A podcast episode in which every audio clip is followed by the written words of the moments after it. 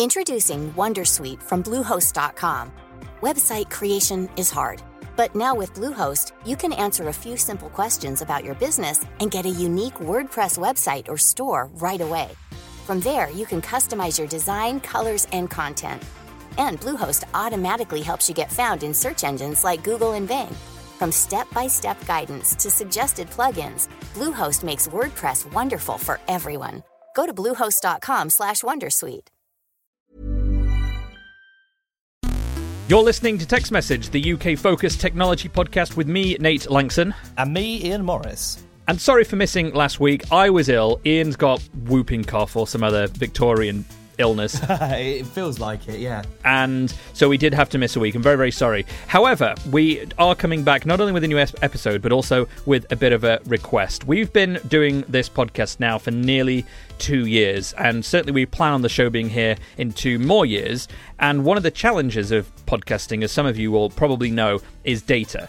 Uh, to give you some clarity, we know how many downloads we get, we know information about where you are, and we know what you tell us on the reviews and, and emails and things, but we don't get a great deal of other information. And for next year and onwards, it would be really, really helpful to have just some idea about how you guys are listening to the show, why you listen to the show, what you like, what you don't like, um, and the kind of devices that you're listening on, which might not sound important, but some people, for example, might listen to a show on their phone and their tablet and their PC, and that might count as three downloads, but you're only one person, and we don't know that.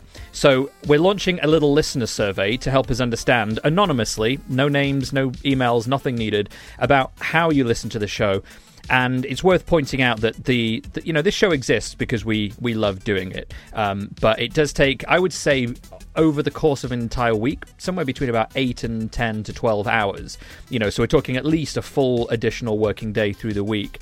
And we've never wanted money or anything like that or even adverts but we do need just a little bit of your time, and hopefully it'll only take you a couple of minutes to do this. So there's going to be a link in the description of this MP3. So if you see that on your podcasting app, hopefully there should be a clickable link that you could just go through. It's a simple little Google form.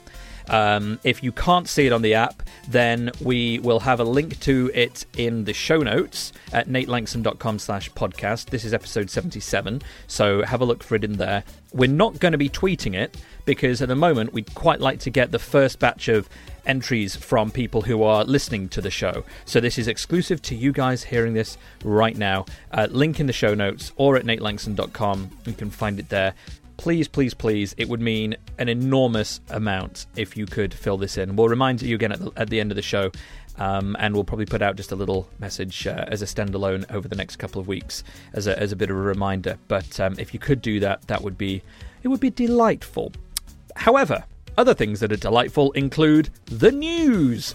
And this week, it has come as very little surprise that the Snoopers Charter, aka the Investigatory Powers Bill, has received the blessing of Her Majesty the Queen, uh, meaning the government's sweeping surveillance rules that will require internet and phone companies to store huge records about things we do online and with a phone will be stored for 12 months.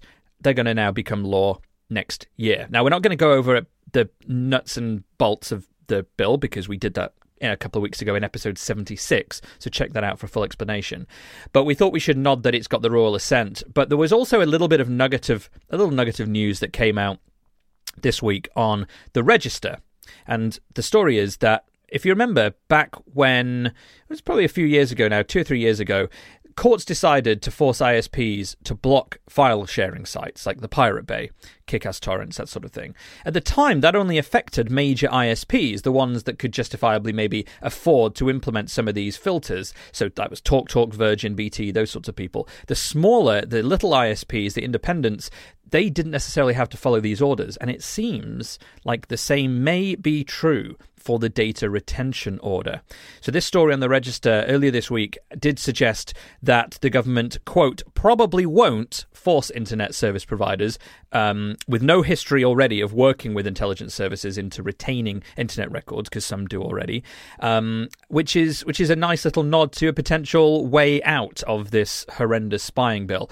And this actually came from no less than the Home Office. There was a gentleman called Chris Mills who was speaking at the Internet Service Providers Association conference. Sounds fun. And he is a former IP bill manager at the Home Office. And he said, The important thing is if we are not already talking to you, that's a small ISP, about internet connection records, we probably won't be. And he went later said it will not affect every ISP, far from it. That is a direct quote. Now, he also noted that the government provides uh, like a cost recovery allowance for providers um, who've had to change their networks, you know, install huge numbers of servers, of hard drives and stuff in order to comply with these new powers, which some people have said uh, studies and reports have suggested this might cost the taxpayer about £2 billion per year. And Chris Mills noted that it's not in the government's interest um, to ask all ISPs to do this uh, huge sweeping retention order because they're going to have to potentially cough up the money for it. So I think this is the perhaps the most stupid thing I've ever heard in my entire life. Um, because essentially what they're doing is saying, hey, people who have something to hide, uh, get yourselves on one of the smaller ISPs that we haven't heard of. Uh, I mean, it, it, is. If you're really trying to catch criminals, you can't really make the assumption that they're using Virgin or Sky. It, it this just baffles me.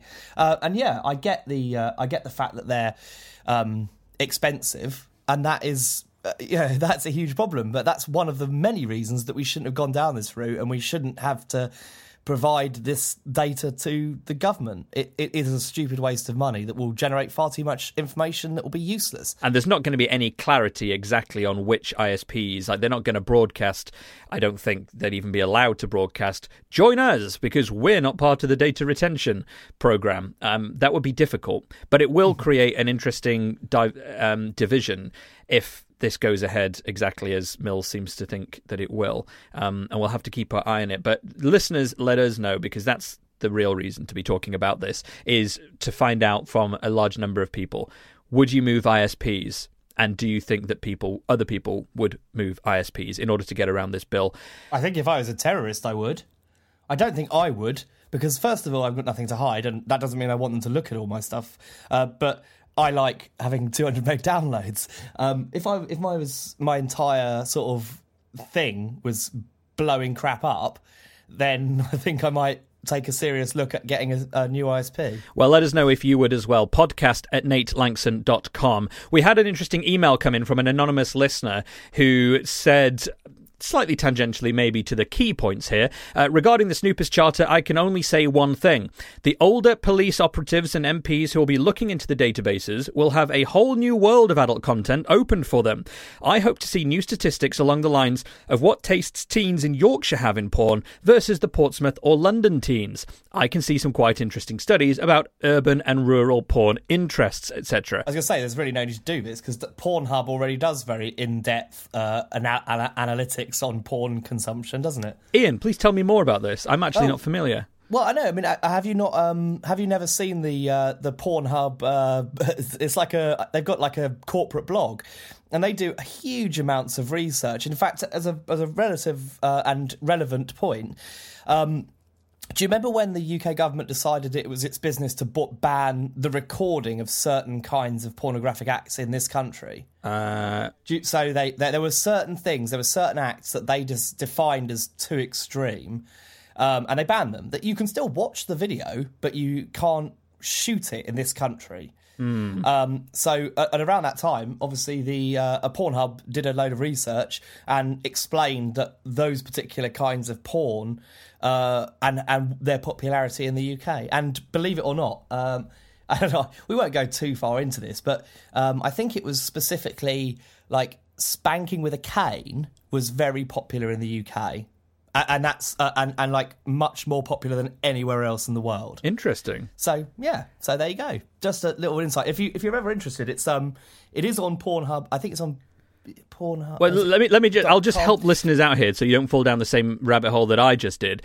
Don't type in Pornhub blog and assume that's the corporate blog Ian's talking about because I'm telling you what I've just seen on the first result for Pornhub blog is absolutely not suitable for children. A related story that I thought we should flag And you may remember also a couple of years ago, uh, the uh, BT and Sky Talk Talk Virgin Media Collective, the big ISPs, they were going to start sending quote unquote educational letters to customers believed to be downloading content illegally. Now, this was the result of a deal struck with the BPI, which represents the uh, the music industry in Britain, and also the MPA, which is the uh, motion, the film industry for the same here. And the first letters were supposed to go out to users in 2015, but of course they weren't. But apparently they are still going to go ahead with sending out these letters, although they may be emails, from early 2017. Thanks to a Torrent Freak report that I saw this week, we now know that these are allegedly going to be going out. And they're, they're alerts, and they're designed apparently to educate copyright infringers about legal alternatives, of course, in the hope of decreasing overall piracy rates over time. Now, no punishments or fines or jail terms or, you know, the FBI showing up at your house are going to be here. No threats of having your internet cut off. So these are passive, effectively harmless emails to say, hey, we've detected piracy happening. Here are ways you could avoid that. But uh, uh and this is all coming from the from this blog. We haven't been able to confirm this ourselves, but they are going to be showing you what was reportedly downloaded on your account. So, if, for example, you were downloading the latest Hollywood blockbuster, that would show up. Um, and the same for music. And one of the documents that I've read as to justify a lot of parents this are going to be shouting at a lot of their children, aren't they? Well, this is it. This is one of the things that is meant it's meant to flag is that these accounts are usually held by the parents in this instance, and so it might help educate the kids as to what they're downloading. So, if any of you are under 18 downloading torrenting stuff on an account run by your parents, just be mindful your parents might get an email to let them know that that's that's happening. I mean, it seems a little bit like too little, too late, of course, um, but I don't necessarily think it's a terrible idea. Um, I think that the, the the effectiveness of this is going to be extremely limited, and it's another thing that can be prevented by either a torrenting stuff in the cloud, b using VPNs, c using small ISPs. I mean, the list goes on. I mean, I think it's it is the sort of best case way of trying to help educate people. And I mean, I don't, I don't object to it as much as I do. Even say, like, I don't, I don't agree with the High Court ban on um, certain sites, and there are lots and lots of sites in that High Court banning list now, um, and not all of them are torrent sites. It's being used as a way to block access to certain things.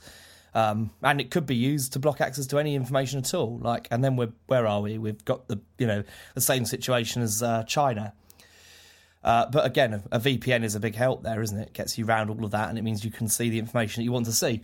But yeah, I mean, in terms of education, I I don't have a problem with them explaining to people that you know piracy has a detrimental impact on creative industries. Frequently in the past, we've seen these sorts of measures played out much more heavily against uploaders rather than downloaders. But the fact that this is targeting people to say, here's another way to get your content, as opposed to please stop uploading.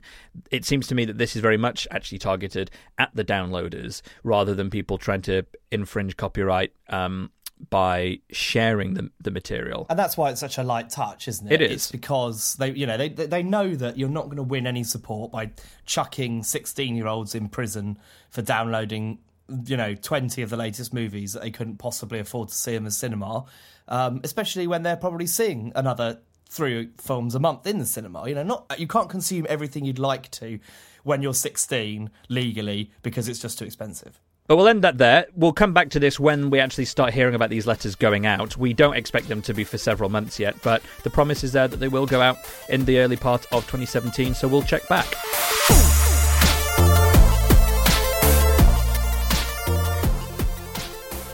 Let's talk about mobile. This is a favourite topic of ours. We've we've talked about PlusNet over the last couple of weeks, and indeed, I believe Ian has, as a result of our conversation on a, a show a couple of weeks ago, signed up to PlusNet Mobile for his iPad.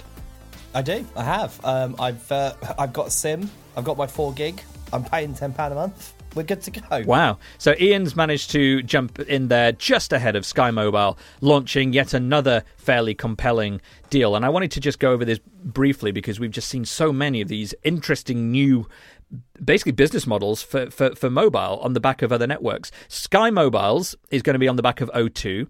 Uh, PlusNets was on the back of EE. It's 4G, and the deal. There's one killer, killer part of this deal, which we'll get to at the end. But to begin with, ten pounds a month will get you a gigabyte of data.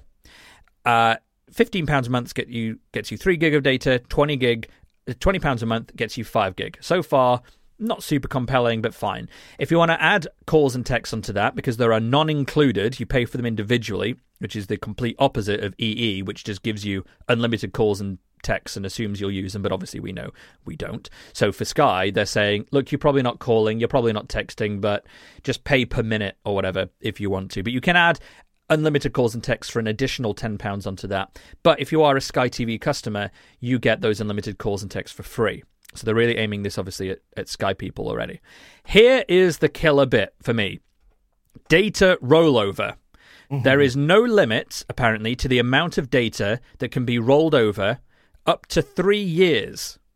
Up to three years. So to put this in perspective, if you say take uh, uh, £10 a month for a gig, and you only use 100 meg of that every month for a year, you're going to roll over the effect the, uh, as much as nearly over 10 gig. Let's say, let's be fair about this. Over 10 gig of data you could carry over for the next year, uh, or you could, you know, you could give that to one of the five other people that, or four other people um, that can be on the same plan, so family members, and they could use all of your data, rolled over data from the previous year, and it will cost you no extra. Now, that to me, uh, it's not quite game changer, but it is enough if they get significant uptake of this to make other networks think, hmm, maybe we should be offering data rollovers. And my God, do I wish they will, because it really annoys me. Whereas every month, almost every month, I never hit my cap of 20 gigs on Vodafone. The moment I go over that, I'm paying. But Soon, uh, do I get a refund if I don't go over it? Do I get to roll over even a gigabyte of that data into the next month? No. And I really think I should be able to. Even if it doesn't cost Vodafone, even if I don't use it, it'd be very easy for them to just say, roll over up to, you know, 50% of your unused data month to well, month. I think, you I think you made an interesting point there because, like you say, you're, you're paying for extra if you go over. Um, so and and you've bought the data because you've paid each month. So actually, your point is fair. They should either refund you the difference, or they should um they should let you roll it over. I mean, you know, with uh, perhaps they could let you roll over half of it, or they could just say, okay, you got you get it for a year, and then it will start to come off again in you know in the order of the months it was added on or whatever. I don't know how you do that, but um, but actually, I think it's also slightly more interesting that uh, Sky's doing a family pack because that is a sort of untapped market. I mean, there are other companies that do family packs, but they're usually not that great. Um, so it'd be it'll be interesting to see. Perhaps this could be, you know, if you've got four in your family and you've all got mobile phones, it could be a huge saver, couldn't it? Definitely, particularly if you just want to chuck a couple in iPads for you know for for kids or, yeah. or, or what have you. Um, so I think that's compelling. I got a couple of sort of analyst comments I just wanted to touch upon here. Um, one, a gentleman called Paolo Pescatore from, he's a director at Multiplayer Media at CCS Insights, a kind of an analyst house, um, said, overall, we are somewhat underwhelmed, underwhelmed by Sky Mobile's offer, or Sky's mobile offer. We feel Sky has missed a trick by not placing greater focus on its biggest asset, content. Mobile network operators will breathe a sigh of relief that given Sky has decided not to go down the route of giving mobile away. They couldn't afford to do that, could they? I mean, it, you know, mobile isn't free. Um, in fact, it's probably still one of the things that's relatively expensive because these networks don't maintain themselves, do they? No. Um, so you're talking about basically but, that they're not saying, "Hey, uh, stream all of your Sky content to your mobile, and it won't count against your limit." Yeah, but you can bet your bottom dollar that's going to happen. Mm, could do. I mean, I, I remember I reading. Say, we, we, I mean, we, weren't going to talk about this, but I did read in an Ars Technica story that Sky's doing something a little bit different with this. Like they're they're basically just using the airwaves of O2, but all the actual network backend they spent the last couple of years building out, so they can arguably offer that sort of service more quickly than a competitor could. Like they're they're tapping it into their own broadband infrastructure network. So that's I mean well that makes sense. They do have an extensive broadband network. So yeah, with CDNs, you know, content delivery network stuff, like those can be tapped straight into the mobile. So potentially that could well, occur down the line. That answers that that exactly says what I I just said. That I can guarantee you that within 5 years you'll be able to watch Sky you know, outside without any accounting to your cap, probably. And there, was another analyst at Uswitch, Ewan Taylor Gibson, who said that it was very similar to what giffgaff offers in that it uses O2's network and that it allows customers to increase or downgrade their plans uh, as they want. But the difference is that Sky ties you into a 12 month contract, which I think would stop you buying, say, the tw- the five gig of data and then rolling over data for the rest of the, the rest of the year and paying very very little. Whereas giffgaff does allow you to go up and down uh, I think every month or or certainly I see what you at, any, at any time. So you can't change your Sky tariff monthly. You have to stick to it for 12 months. That's right. And giffgaff does twenty pounds a month for unlimited everything, data calls and texts.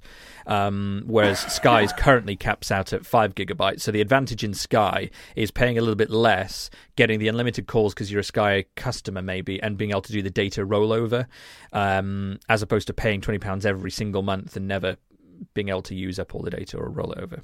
I don't know. Yeah. It's it's an interesting offer, but it definitely feels to me like it's one for Sky's customers. But Sky has millions of customers, so if lots of people take advantage of this and cite the whole rollover thing as a big deal, then I could definitely see a future point, as I said earlier, where other networks have to consider offering this as, a, as some sort of a perk.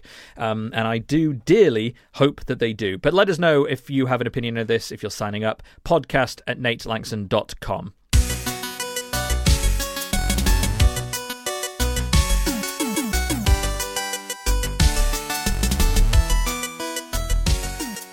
Let's touch really briefly on something that Ian spotted this week. Um, some of you may start having your Virgin Media routers at home switched on to allow other, people to connect to a, a, a hotspot that your house is providing. Ian, do you want to fill us in? Yeah, so I saw a complaint on uh, on Twitter that was flagged because uh, flagged as one of the very good reasons not to use your Virgin Media Super Hub in anything other than modem mode, which is where you're basically it's just doing the communicating with the cable network. You plug in your own router, uh, and it means that the Virgin Hub isn't doing anything significant. But when I dived more deeply into the complaint, it it was more interesting than that, and I, I you know I think it's worth touching on. The service is hasn't launched yet. Um, it's obviously being trialed at the moment. Uh, it's going to be pretty much like BT Fon, so you will uh, you'll opt in or opt out. If you opt out, you won't be able to use this network of nationwide Virgin Media hotspots. Uh, and if you opt in, you will be able to, but your broadband will be used uh, to provide that service to other people. Now, it's a bit obviously it's a bit different to BT in that uh, Virgin has much more bandwidth available to you than you probably see. So it will probably not have such a detrimental effect as it might do on a BT hub. Well, let me just jump in there Um, because it sounds to me initially like it actually won't have any effect on your network at all. Because whereas with BT Fon, I've looked into BT's customer service portal and to, to look at whether it eats into your bandwidth. So let's just say you've got a, uh 20 megabit connection. Will people using the BT Fon service eat into that? They say yes, uh, but that anyone using uh, but the, customer is always going to have priority over that bandwidth and, and can effectively kick off a, a random user. With Virgin, it's almost certain, I'm sure, that it's just additional bandwidth on the side because there's so much bandwidth in the cable. It's not going to eat into your 200 meg. there is plenty of capacity because also don't forget that if you have uh, Virgin Media TiVo, that's exactly what's happening. The on demand for things like iPlayer and stuff like that is all sent down a completely different route. Um, so you do not have to uh, worry about your broadband slowing down when you're using on demand TV services through Virgin. So the network absolutely already has that in place and, and absolutely works in that manner. So the the end goal here, let's just put this in perspective. The end goal here is that basically, if this pilot proves to be successful, we could see Virgin Media super hubs all up and down the UK, all broadcasting a Virgin Media Wi-Fi signal for other people to use, whether or not they're near any kind of existing Wi-Fi hotspot, like a cafe or the London Tube or a hotel or train station or something. This could be you're walking down the street, you need to look at Wi-Fi or download some pornography really quickly, uh, and. Uh, As you do. as indeed, and you could just hop onto one of these, and it won't affect the user. It's a separate connection, so there's no privacy implement uh, problems there at all, at least not that we know of, and it may, and it won't be susceptible to like IP bill stuff. So they're not going to spy on that and think that it's your data. So if t- a Well, terrorist is wandering down your street googling bomb making uh, menus or recipes or however bombs are made. Be honest, I have no idea. Um, th- that's not going to land on your data retention bill to be Googled. Good. So what's the I problem? mean, that's a good thing, right? What's Well, what's the issue here? th- so I don't know. I can see why people want to be in control of equipment that's in their house. But it's opt in. I do understand. Or is it? Is that the issue? Is it opt in? Well, it's well, it's not opt-in, Hmm. no, because it, uh, because on our on our my portal it's ticked, and I've never given my consent to that. Um, now I don't use my I don't use my Virgin Hub in um, in router mode, and I I've checked for the Wi-Fi network it produces, and it isn't there. Of course, it is only a pilot, so not everyone's included, and I, I believe they've emailed everyone who is. Well, I've had no email, Although- and I'm looking at my Wi-Fi networks around me, and I can only see my Wi-Fi networks and what I assume are my my neighbour's Wi-Fi. So I don't appear to have been opted in either. No, and uh, certainly in the exchange on Twitter, um, I was not given the impression that it was live yet, but it obviously will be going live. That you don't pilot something like this and then just decide not to do it, do you? It's the it's the pilot is a test to see how it performs. It's not a test to see whether you're going to do it or not. Um, you know, they might have to go back to the drawing board on certain aspects of it, like they might have to make it opt-in only, but actually. It won't work if they do that because it relies on there being a, a nationwide network of uh, of connectable things. But if you go to the Virgin site and look at, uh, they've got some lists of uh, where you can use it, and it includes airports and stuff like that. But it also lists things like the Cloud, which is a Sky company.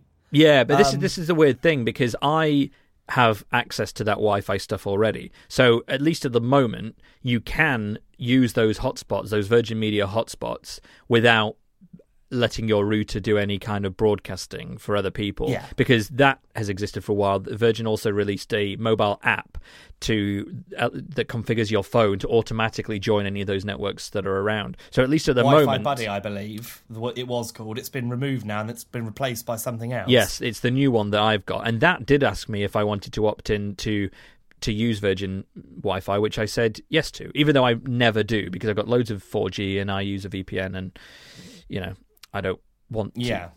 Well, let us know if you've had one of these emails because we'd love to basically hear from you if you have. Podcast at natelangson.com. Uh, you can even forward it to us if you wish, so we can have a look. But obviously, be uh, be careful if there's any personal information in there. We just love to sort of uh, get some perspective and whether somebody would actually want to do this or not, or if they are already. Should be noted if you're a BT customer and you are using BT Fon and you're let you're sharing that network. Love to hear what that experience is like. Does it prove to be a problem for you? Do you regularly find that your internet is slowing down as a result of people using it? If anything, I'd rather hear from you above all else because you're the people that's going to be able to tell other people whether it's worth them causing a stink or not about their Virgin connection being shared in future. Either way, all of you, podcast at natelangson.com. Well, we are going to end on pornography. Uh, it's a very happy ending. Um, Having done that, oh no, no. really sorry. Look, I've been ill. that was good though. Thank, that was good. Thank you. Well, um, it, we're seeing an increasing war on smut in Britain, of course, uh, and, um, and a amendment to the Digital Economy Bill, which uh, it recently received an unopposed third reading from MPs. The amendment, obviously, the, the bill's been in place for a bit, uh, which means it's going to become law. And it includes a new rule aimed at trying to stop children seeing pornographic content, leading sites that do not ask for age verification to be blocked. And if they don't implement the age verification for people in the UK, then they're going to get an ISP level block, we assume, which probably is big ISPs, we assume, which means you can beat it with a VPN. It's the same old drill, isn't it? Now, MPs have actually quizzed whether it'll be effective, given how much porn there is on social media sites, for example, as the bill's focus is tackling sites involved in the commercial provision of pornographic content. So, commercial, not necessarily meaning it costs you anything, but it's their business, whereas something like Twitter, for example, or even Snapchat and apps like that that regularly have a lot of nudity on them do not currently fall under that filter. And so where do you draw the line? I mean, Facebook's pretty brutal. You know, if even the hint of a nipple is in shot, remove, delete. Um, you know, beheadings of children, fine, but nipple, absolutely not. But that's a separate conversation. But uh, you know, even on a commercial site right now, the the best case scenario is um, they put an age verification thing in place And then, you know, a 15 year old boy, when asked by a drop down menu, Are you 18? Clicks Yes, a trick I p- personally remember being extremely effective. Um, and uh, well, it's like the game age verification thing, isn't it? Are you 18? Oh, yes, I am. We always are. And, and honestly, the number of times I've just said my birthday is January 1st, someone, somewhere is going to send me a cake yeah. on that day. Um, because you just don't need to put in your actual birthday. They only care about well, the year. I know I'm over 18. Exactly. Uh, and if there's a block then you know the same rules apply. VPN, change your ISP, use a different porn site, what have you.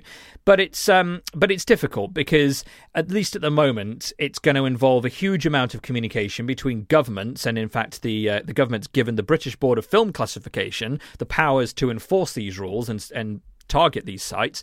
They're the people that put the 18 and 15 certificates on uh, you know videos and games and things, and um, and and the end result is either implement a filter on the ISP level, we assume, or the site puts uh, an age gate on, which they probably won't.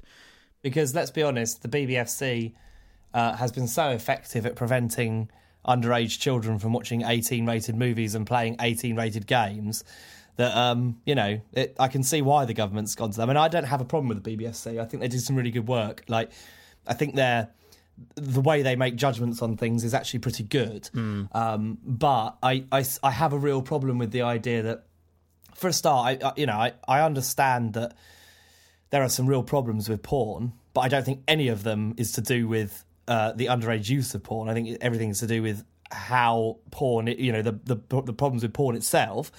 Um, and it's it, the whole thing is just it's unmanageable. It's another thing that the government's waded into without any real understanding of what it's doing. Like the amount of work it's going to take to block sites on you know uh, things on Twitter that aren't suitable. What?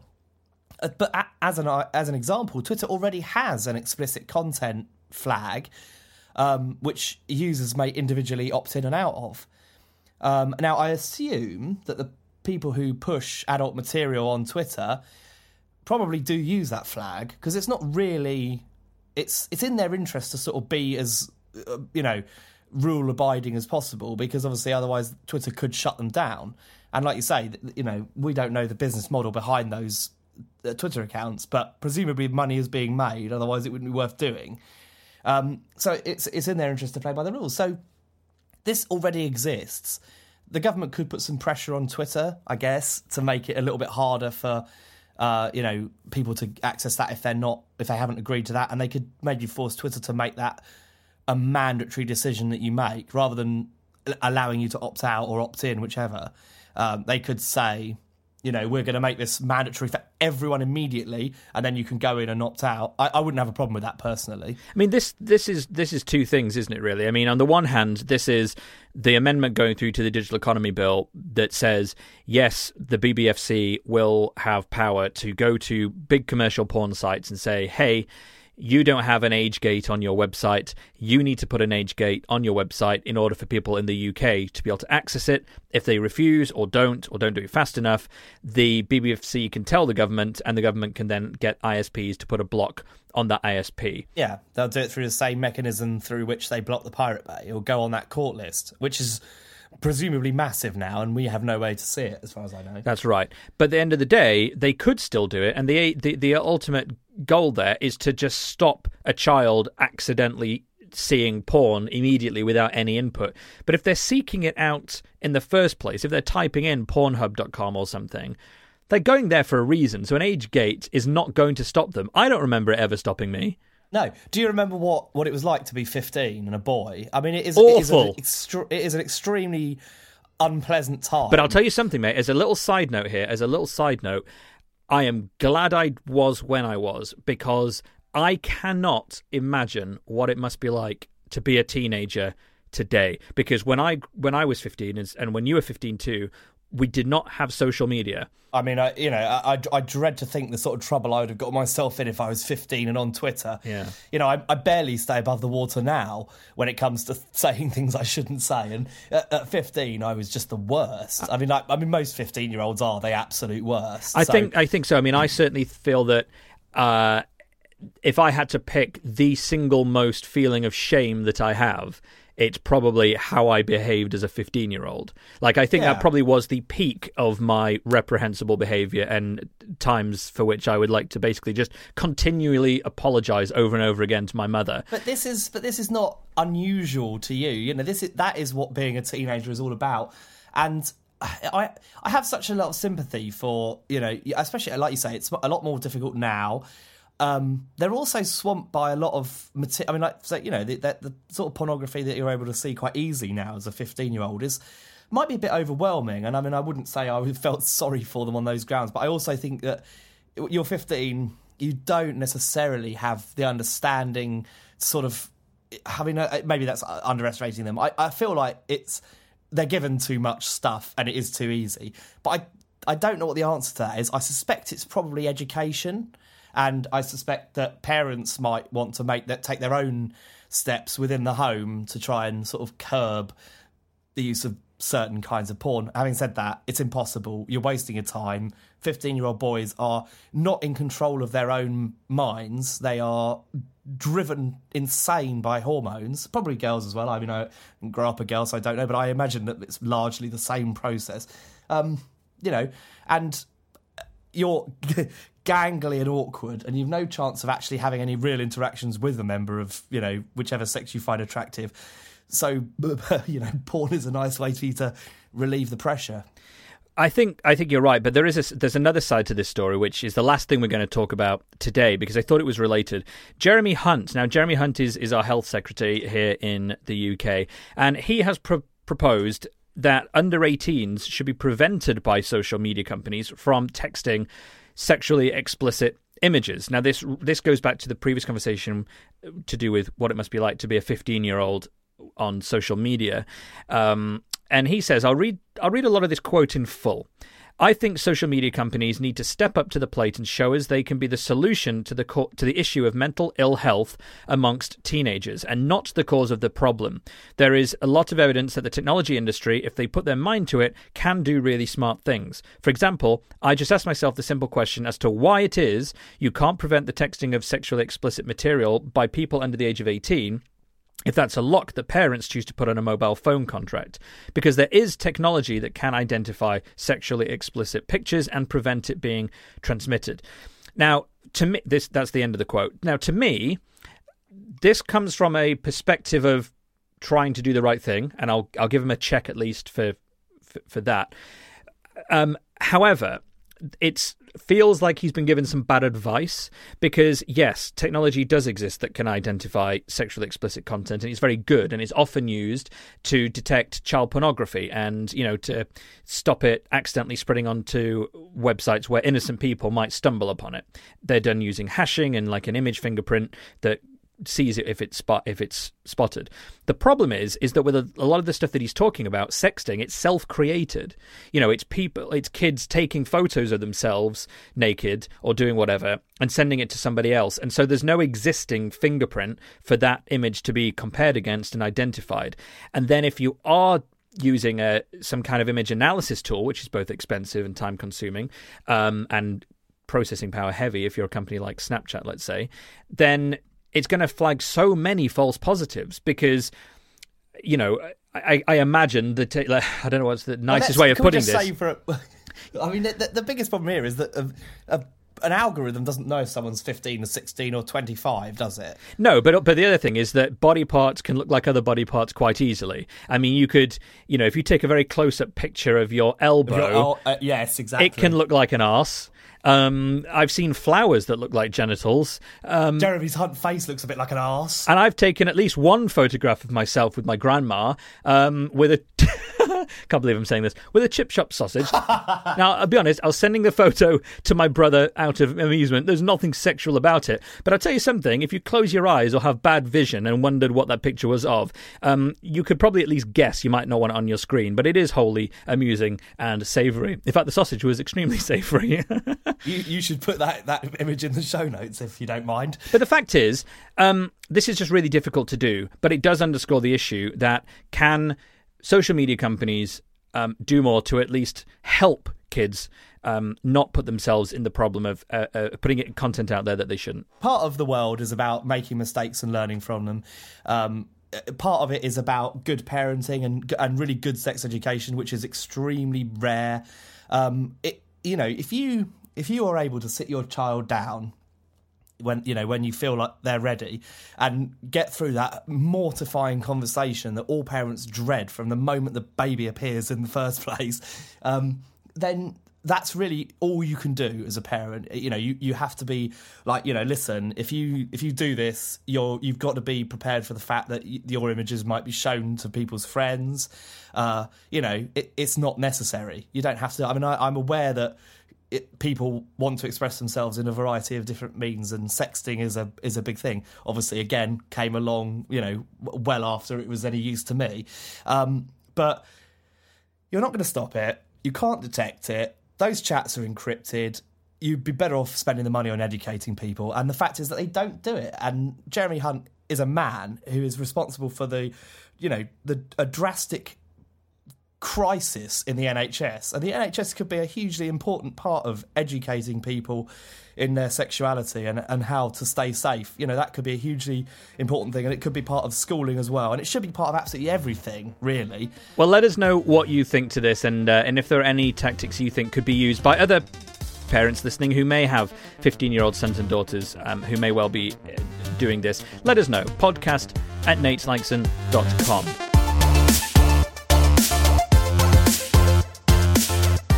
We're getting to the end of the show, uh, but what has Tom Merritt of Daily Tech News Show thought significant enough globally to explore over the last five days? Tom. Hello, Nate. This week on DTNS, we talked with Amy Webb about how to properly forecast the future of tech by spotting trends, not trendiness took a dive into explaining the advantages and disadvantages of zero rating and how that's received in different parts of the world, tried to design the perfect online TV service, figured out that the future of wearables is fitness and apps, and finished up with Lamarr Wilson's take on the Game Awards. All that and a bushel or two more of news and insight at dailytechnewsshow.com.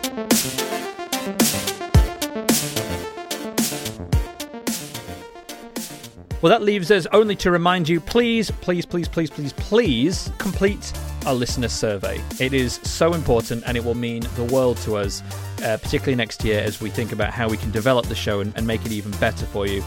The survey link is in the description of this uh, of this podcast. You hopefully should be able to click on that in your app, but if not, go to natelanxon.com slash podcast, find this episode, episode 77, There'll be a link in there. There won't be a link on Twitter, so um, we'd be enormously grateful. But on that note, we will see you, hopefully, next week.